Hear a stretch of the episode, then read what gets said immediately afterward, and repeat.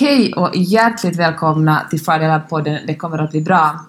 Idag ska vi tala om att veta sitt eget värde, löneförhandla och ta ordentligt betalt. Vad säger du om det, Maja?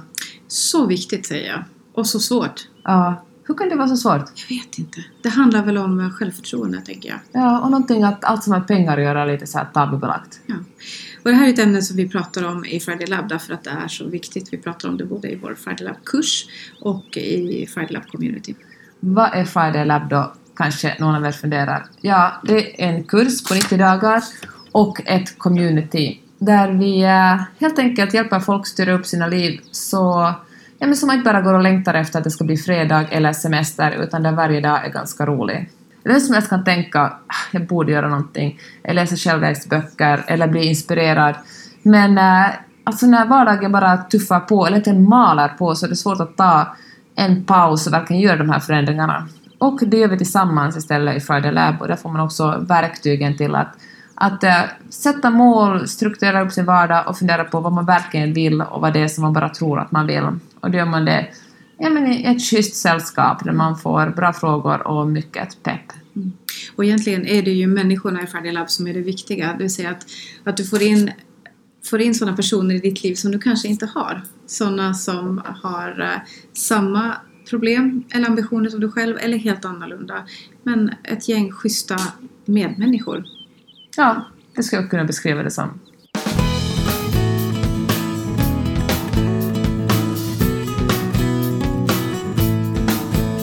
Men hör du, att veta sitt eget värde, det kan jag verkligen säga det är ett problem för mig som egenföretagare. Förresten, förr har jag alltid kallat mig själv för frilansare, men så hade vi en föreläsning i FridayLab Community där Pernille, som också är företagare, föreläste om hur hon har blivit så framgångsrik. Och ett väldigt enkelt tips var det att se sig själv som en företagare snarare än frilansare. Mm. Vad tror du att det handlar om? Ja, jag tror att olika ord har väl, fast som i praktiken betyder nästan samma sak, så har de olika värderingar. Mm. Företagare låter på något sätt mer professionellt. Frilansare känns som om man det här är nu verkligen min egen spontana analys. Men frilansare låter som om man är beroende av någon annans välvilja. Mm. Man är sådär, hej, kan jag snälla få pitcha in en idé för dig? Företagare låter som om någon som är sådär, hej, jag har någonting bra att sälja, det här kommer du att vilja ha. Mm. Vad spännande, för jag har inte alls tänkt i de banorna. Säkert därför att jag inte skulle kalla mig frilansare. Jag har inte hört om någon frilansande coach, det kanske finns. Men utan då pratar man ju mer om konsulter. Och konsult har ju inte riktigt samma värdeord. Liksom. Alltså konsult, du tänker det är något som tjänar mycket pengar. Ja, det är dyrt. Frilansare, inte så dyrt. Nej. Handlar det då om kanske vilket sorts arbete man utför? Ja, branschen. Vad är det som värderas mycket? Är det så att ditt jobb är lite roligare än mitt? Vadå? Att frilansare är roligt men dåligt betalt, men konsult är tråkigt men mycket betalt? Nej, men jag tänker att frilansare, nu får du korrigera mig om jag har fel, men det handlar ganska mycket om kreativa yrken. Om att skriva eller foto eller skapande av bilder eller så. Och då kan man ju tänka, ja men det är ju så himla kul, att ska man då också ha bra betalt för det, eller? Ja, jag kan verkligen känna igen den där, att om man, det där liksom tankesättet, eller tankevurpan, om någonting är kul behöver man inte ta så bra betalt för det. Eller om någonting är så kul att det på något sätt gränsar lite till hobby, åtminstone i andra människors ögon. Mm. Typ, du tycker ju så mycket om att illustrera. Kan du inte illustrera en barnbok för mig? Det är bra för din synlighet. Och då känner man, och som frilansare är det som, ja, eftersom folk blandar ihop ens hobby med verkligen professionalism. Och det är väl det som är problemet när man jobbar ensam, att det är svårt att se skillnad då. Att är det ett företag man står bakom, då är det ingen som förväntar sig att du ska göra någonting gratis. Men du som privatperson som tycker om att fota, ska du då ha betalt för det också? Ja, inte något med att du får vara din egen chef. Exakt. Och ha kul på jobbet, ska du också ha betalt. Ja. Upprörande. Ja, kulturarbetare behöver ju inte äta så mycket. Nej, exakt. Nej, men jag tycker att det där är intressant, för då måste man också se över sig själv hur man är sin egen inställning till företagare. Alltså, det var någon, jag läste på Twitter för några veckor sedan, men någon som klagade över att det är så dyrt att gå och klippa håret hos sin frissa. Så hon skrev så här att den här frissan tar ockerpriser. Nu vet jag verkligen inte om det kan ju vara att den här frissan är en del av någon slags större sammanhang eller större företag. Jag vet, eller om det är en egen företagare. Men det som slog mig var att den där, jag menar, om du har din egen frisörsalong måste du, eller om till och med hyr en plats i en frisörsalong kostar det ju. Det kostar ju, material kostar, utbildning kostar, tid kostar, liksom kunskap kostar. Jag undrar just om frisörer verkligen tar så mycket ockerpris. Det är intressant att ta det exemplet, för jag hade en klient som var frisör som jag coachade just i prissättning, och det är ju, vi fattar ju inte som kunder att det vi betalar, det är inte bara den tiden vi sitter där, utan det är allt material, det är all utbildning, det är just det, hyran och allt kring det. Att man som konsument också har ett ansvar på något sätt, att se till att de alltså går hos år efter år, att man faktiskt betalar så att de kan leva på det de gör. Ett skäligt pris. Och när jag sitter i frisörstolen hos min egen frisör, så vi pratar ganska ofta om prissättning, och jag brukar alltid peppa henne lite att höja sina priser för att vi pratar om det här. Och så att hon har haft kunder som gått hos henne i liksom 20 år och hon har inte höjt priserna. Nej, men det går ju inte. Men där igen, där har du en relation, du har ett samarbete som går år tillbaka. Det kräver ganska mycket, alltså du tar en stor risk på ett sätt som frisör eller någon annan som att höja priset, att det känns lite obekvämt. Vi måste bli bättre på att göra det och förklara varför. Men vi som kunder behöver också förstå att den prislappen jag betalar, det är inte bara den timmen jag har suttit i den här stolen, utan det är också redovisningskostnader, det är hyra, det är produkter, det är utbildning, det är allt annat det är. Ja, man blir ju lätt blind för det själv. Du sa att du brukar coacha henne i prissättning. Vad brukar du säga då? Det är inte det. Jag kan inte säga att det är coaching, utan jag sitter ju i hennes stol och pratar pris. Du ger henne alltså din egen kunskap som coach. Det gör jag. Nej, men vad jag brukar säga är att fundera på att vilka kunder är det som är väldigt priskänsliga. För jag själv väljer att gå till henne, fast vi inte har något långt förhållande bakom oss, därför att hon är så sjukt bra. Och det är jättelångt. Alltså jag måste vänta 3 månader för att få en tid. Så jag tänker att hon behöver kanske inte vara så jättenervös för priset. Om hon är så populär. Det är så, och det är inte jättebilligt, men det är alltså så värt de pengarna. Att vilka kunder är hon rädd för att förlora? Att verkligen liksom tänka den tanken till slut. Att är det här en risk? Är det en risk jag är beredd att ta? Ja. Men vet du vad, när man tar ett högt pris då signalerar man ju också att man är duktig på det man gör. Mm-hmm. Alltså min man som är poddproducent, han brukar säga att han är iPhonen bland i poddbranschen. Ja. Och jag tycker att, och då liksom bygger man ju samtidigt upp ett brand kring sig själv, liksom bygger upp sitt varumärke där man signalerar att det här kostar kanske lite mera än en Samsung, men det är också det snyggaste och bästa du kan få. Mm. Absolut, jag tycker pris signalerar väldigt mycket och ger kanske också en spark i baken, ett självförtroende. Så tänker jag när jag tar nya kursklienter att nu ska ju de pengarna de investerar i egen ficka, nu 17 ska de få liksom maximal nytta av den tiden vi spenderar tillsammans. Som journalist tycker jag att det är jätteproblematiskt det där, för att på något sätt matas hela tiden med att det går så dåligt för media och det finns så lite pengar på reaktionerna och då faller jag ofta, eller jag försöker hindra mig från att snubbla ner i den här fallgropen, men jag gör ofta det. Jag brukar liksom förhandla ner priset innan ens min uppdragsgivare har gjort det.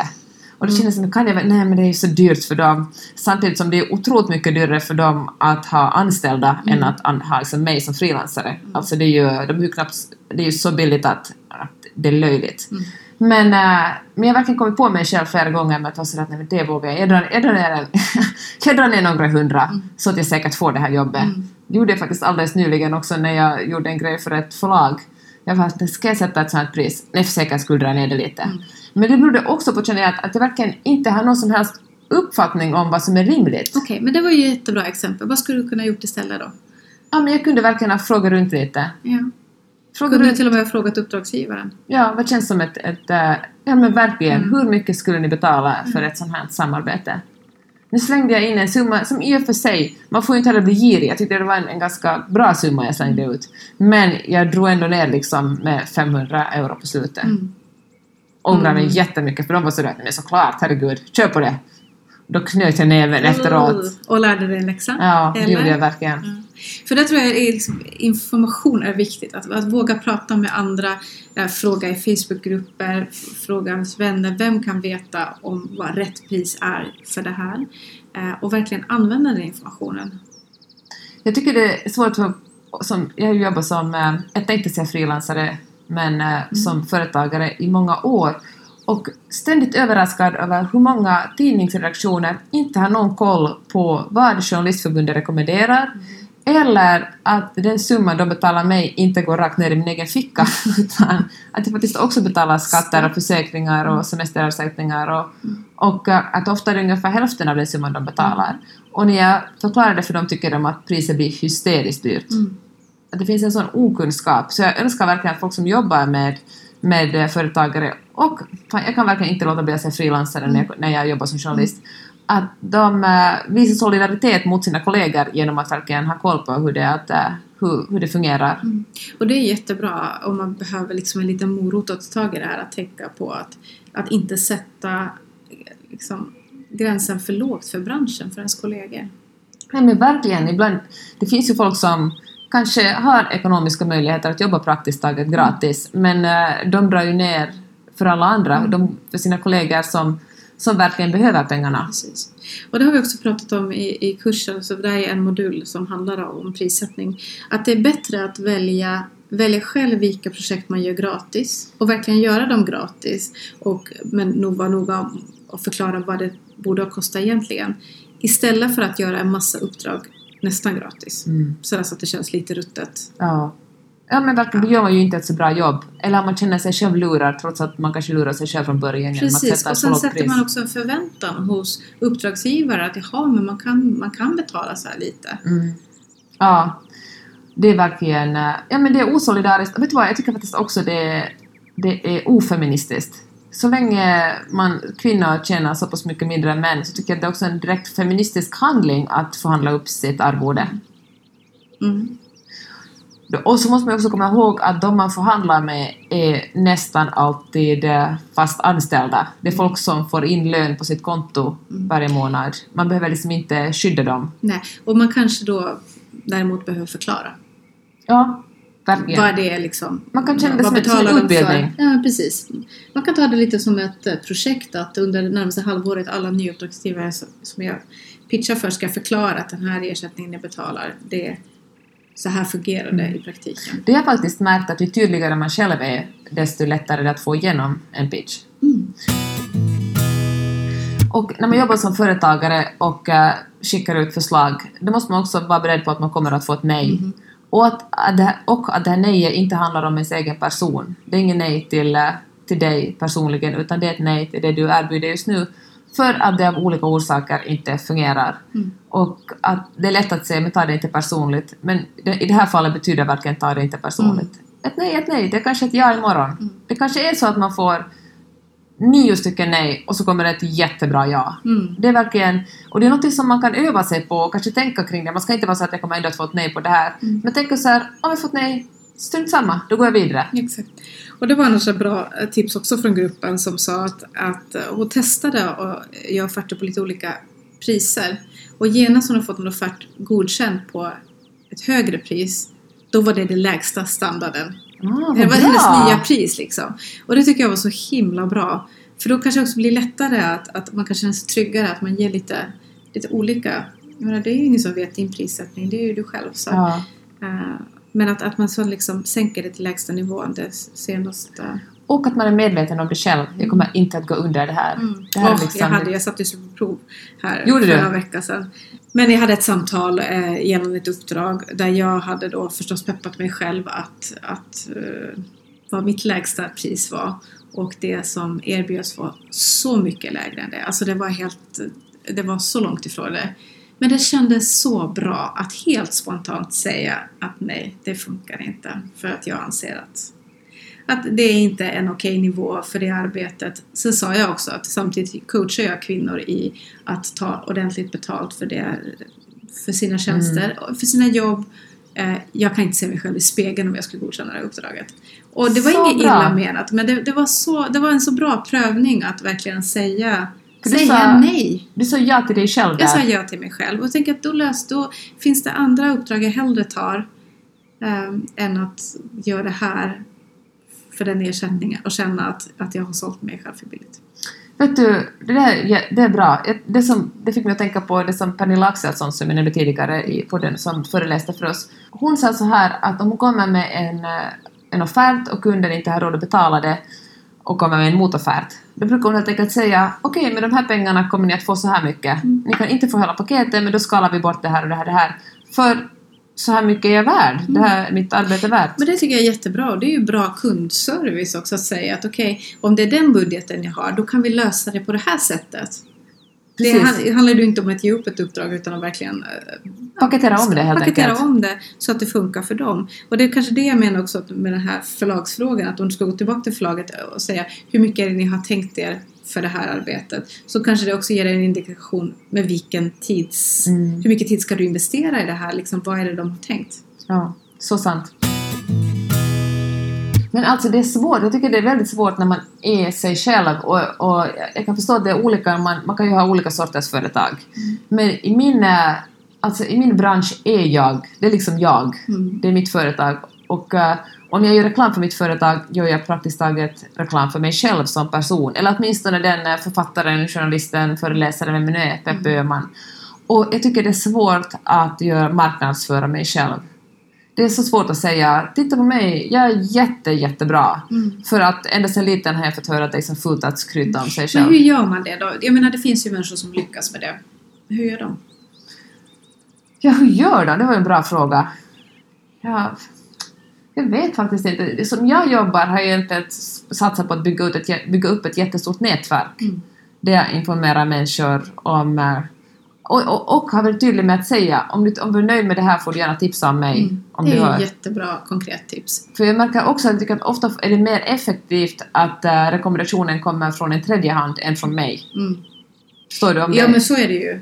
Och det är väl just det att man gillar i allmänhet inte så här jätteskrytiga personer som bara lyfter upp att titta vad jag har gjort, utan att just kunna presentera det man har gjort på ett mänskligt sätt. Inte i syfte att sälja utan snarare i syfte om att visa att det här är det jag gör. Och sen hoppas att de som har köpt tjänsten eller de som har konsumerat tjänsten tipsar vidare. Ja, och inte bara hoppas. Jag tycker att man måste säga det. Jo, det är sant. Alltså folk vill väl, men om man inte ber dem bokstavligen väldigt tydligt om att göra någonting så kanske de inte kommer att tänka på att göra det.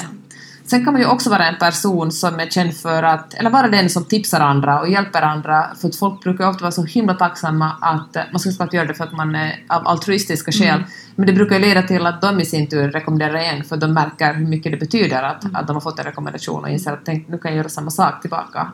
Alla älskar ju en sån människa. Ja.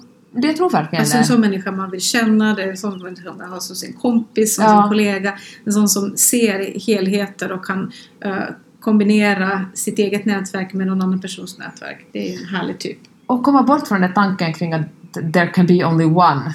Liksom, att alla som jobbar inom samma bransch är liksom jättefarliga konkurrenter. Det är ju intressant att se, för i våra FridayLab-kurser har vi ju sagt att vi tittar på de här grupperna ganska noggrant för att se att man inte jobbar med exakt samma saker eller konkurrenter, särskilt om man är egenföretagare. Men i communityn så finns det ju förstås då människor av alla, alltså både anställda och företagare, en jättestor blandning. Men där har vi ju sett att de som jobbar med samma sak, de har ju börjat liksom pitcha varandra för uppdrag de själva inte haft möjlighet att ta, så har de kunnat rekommendera vidare. En av våra medlemmar har anställt den andra för ett större uppdrag. Alltså det händer. Det är så oerhört fint. Det är så fint och det är ju så det är. Jag menar, ensam är inte stark.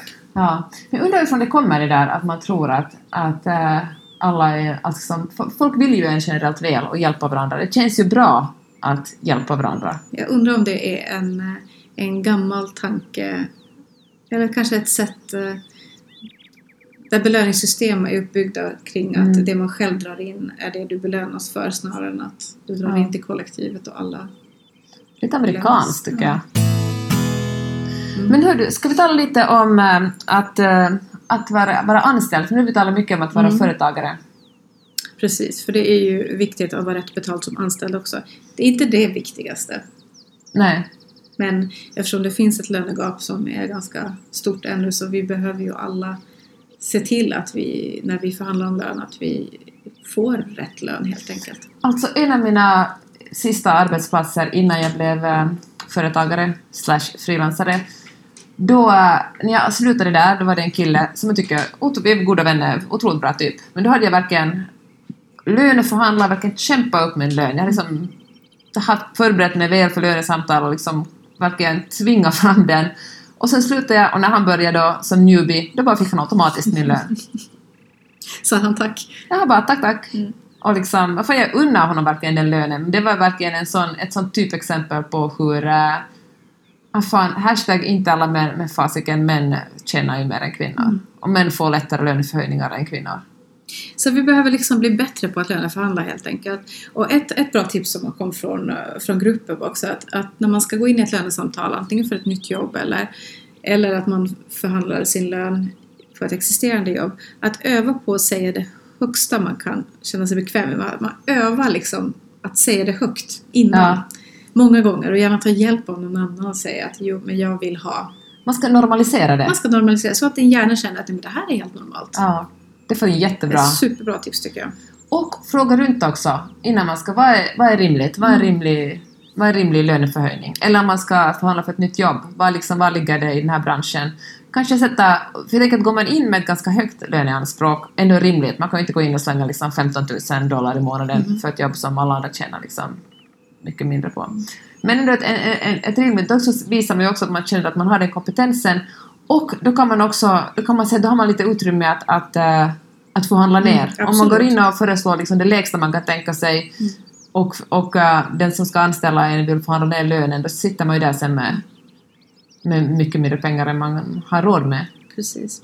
Men sen lön hänger ju ofta också ihop med ansvar, och då kan det ju vara en sak att tänka på att vi behöver vara bättre på att vara tydliga om vi vill ha mer ansvar. Att faktiskt säga det och inte bara vänta på att någon ska se allt det hårda arbete man har gjort och erbjuda en chefsroll. Är det en klassisk kvinnofälla? Okej, nu tog jag kanske inte en klassisk kvinnofälla, men att det är mer okej för en man att säga kolla vad duktig jag är, kolla vilket ansvar jag har, titta allt vad jag har gjort, medan kvinnor är sådär mitt idoga arbete kommer att bevisa mig, jag behöver liksom inte säga någonting, folk kommer att se hur duktig jag är. Jag vet inte. Är det så? Liksom, det är inte så vattentäta skott mellan hur kvinnor och män uppträder. Men jag tänker att kanske många kvinnor borde vara tydligare med hur duktiga de är. Man ska säga det högt. Och jag tänker att det kanske också har kan påverka ens eget självförtroende på jobbet. Om man säger högt eller skriver ner och påminner sig själv om vilken otroligt bra och kompetent person man är. Istället för att göra jobbet och vänta på att få bekräftelse för det. Absolut. Och också vara tydlig med vad man har för ambitionsnivå. Är det så att du vill inom 1-2 år byta tjänst, men säg det då. Vet du, det kan ju kännas lite jobbigt att göra det, men att då ger du också din chef en chans att titta efter de kvaliteterna hos dig, snarare än att du ska slita och kämpa och inte säga någonting och så hoppas att personen märker. Någon läser dina tankar. Ja, för det gör de ju inte. Nej. Folk är generellt jättedåliga på det. Och folk är också generellt duktiga på att sätta liksom i olika fack. När man säger att men den här är en sån som är nöjd med där den är. Och det här är någon som vill vidare. Så tänk om den här personen, du är en sån som vill vidare. Men ledningen har satt dig i ett annat fack. Ja. Då är det ju ditt ansvar att se till att de vet att du vill vidare. Ja, men verkligen, folk går ju alltid inte och tänker jättemycket på en och vem man är som person. Och då är man kanske tvungen att plantera in vissa ord i det. Man förklarar vem man är. Säg att jag är en person med driv. Jag är en person som längtar efter mer ansvar. Jag är en person som ser mig själv som här och här om några år inom det här företaget. Verkligen vara väldigt bokstavlig. Precis. Och sen kan det vara bra för att vi kan jobba på hur mycket som helst. Och det har ett extremt högt pris.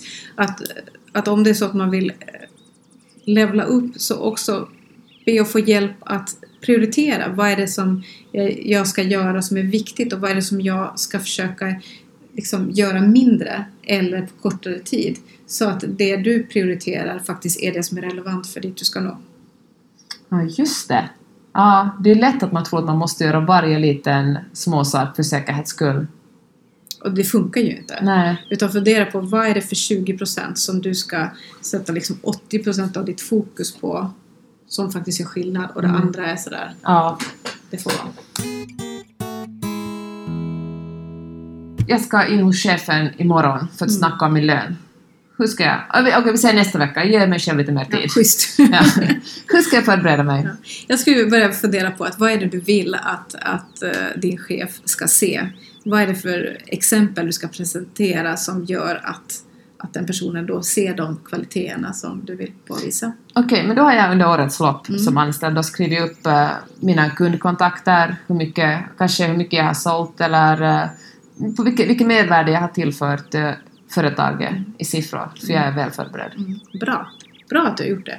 Och då kan det också vara bra att kanske förbereda chefen på att chefen också vet i vilket samtal är det han eller hon går in i. Mm. För att om du har en väldigt tydlig tanke om att det här är det vi ska prata om men han har, eller hon har en helt annan tanke, då blir det inte så bra. Så kanske ha ett försnack om vad dina förväntningar är så att den personen också är förberedd på det. Okej, så går jag in och vet liksom, jag har sagt en lägsta lön, jag vill minst gå upp så här många $100 i månaden. Och då säger chefen att tyvärr, det går bara inte, vår budget funkar inte. Vad ska jag bara säga tack och vad ska jag göra då? Ja, men då kan man ju kanske brainstorma lite kring andra lösningar. Vad finns det, vad är det som behöver ändras för att det ska lyckas? Är det så att det handlar om företagets resultat? Eller handlar det om dina resultat eller avdelningen? Är det någonting som du skulle kunna, för att vara säker på att nästa gång vi samtalar att liksom faktiskt sker en förändring? Är det någon utbildning du behöver gå? Är det något projekt du behöver ta dig an? Eller att föra den diskussionen, att du inte bara släpper det utan tänker att okej, men vad ska vara konkreta steg mot det? Jag kommer ihåg att någon i en kurs sa att hon vanligtvis gör så här. Hon säger att kan vi ses om ett halvår? Sätta in ett datum, inte bara kan vi ses om ett halvår. Kan vi ses den 14 oktober och diskutera det här och se om vi kan nå upp till mitt löneanspråk då? Precis, det är jättebra tips. Jättebra. Att inte ge sig, inte bara släppa det, utan då vill jag återkoppla om 6 månader. Men också att be att få konkreta steg hur du ska kunna komma närmare det. Men om det fortfarande inte funkar, kan man förhandla om mer ledig tid då? Det kanske funkar om det har ett värde för dig eller några andra förmåner eller bonusar eller så som funkar. Så inte bara liksom, inte göra det så svartvitt. Det också ge sig själv, kommer lite för lätt undan om man säger att nej, det funkar inte, du släpper det här. Ja. Jag tror inte, men det här är en förhandling. Om det inte lyckas på första, så lyckas på andra. Finns det några andra saker jag kan förhandla kring? Kanske det skulle vara jätteskönt att jobba av 80% istället, men kanske jag kan hålla min 100% eller ja, just det. Sånt har hänt. Okej, och när man löneförhandlar, det här är ju en självklarhet, men man skulle såklart inte förklara varför man behöver pengarna. Nej. Utan tvärtom varför företaget är så otroligt lyckligt lottat som har en som i personalen. Precis. Och så tänka på de här mjuka värdena. Hur bär du företagets kultur? Hur påverkar du människor som jobbar kring dig på ett positivt sätt? Lyft de sakerna också. För det är så viktigt och det vet ju de allra flesta idag. Okej, men så här då. Om man har fått ett nytt jobb, eller liksom fått ett nytt jobb och nu du kallar din för att diskutera din lön. Vad ska man tänka på då? Ja, men då ska man ju göra sin research noga. Fråga runt, försök få så mycket information du bara kan om den branschen, om det företaget. Ja, känner du någon som känner någon som jobbar där? Ta reda på det. Och sen öva på att säga den högsta summan flera gånger innan. Be hjälp av en kompis att bolla det så att du känner dig helt bekväm med att säga den siffran när du sen sitter där. En gång jag hade en konflikt med en kollega på en arbetsplats. Inte typiskt mig faktiskt, men det här, vi kom bara inte överens. Och då skulle jag gå och jag var tvungen att känna att jag var verkligen tvungen att ta upp det här med henne. Det här funkar inte. Och då gjorde min man en playlist för mig som jag lyssnade på när jag gick till jobbet för att jag ska komma in i rätt mood, som vi säger här i Los Angeles. Och jag tänker att det kan väl vara någonting. Absolut. Alltså, när man gäller både liksom, när man sätter på anställningsintervju som man ska förhandla om lön, gör en peppig spellista som verkligen får upp det självförtroende och känner sig som en... men musik kan ju få en att känna vad som helst. Absolut. Det är jättebra tips, verkligen. Och sen inte vara rädd för tystnaden. Ja, just det. För att det är lätt att du säger en siffra och så kommer det inte genast någonting tillbaka. Att du börjar förhandla ner dig själv i den tystnaden. Var tyst. Vad ska man göra? Kan man räkna för sig själv eller tänka på någonting? Hitta ett mantra som man bara... Jag vet, det finns en löjlig utmaning när folk gifter sig. Att när prästen ställer frågan vid altaret, så den som kan vara tyst längst. Har du hört om det? Nej, okay. Berätta! Ingen personlig erfarenhet. Vi har alltså inte gift oss i kyrkan, så det är ju... Men så här att man bettar, vem är det som kan vara tyst längst innan de säger ja? Ja, vinner den då? Ja, är det som älskar mest? Ingen aning. Men att testa... Tänk att det är en utmaning med dig själv. Att du sitter här i det här samtalet. Det gäller alla obekväma samtal faktiskt. Att när det blir tyst... Och tänka att det här är min utmaning. Att vänta in. Det är ju väldigt kul. Väldigt roligt. Och det är så effektfullt. Ja. Mm. Och bra tips har du.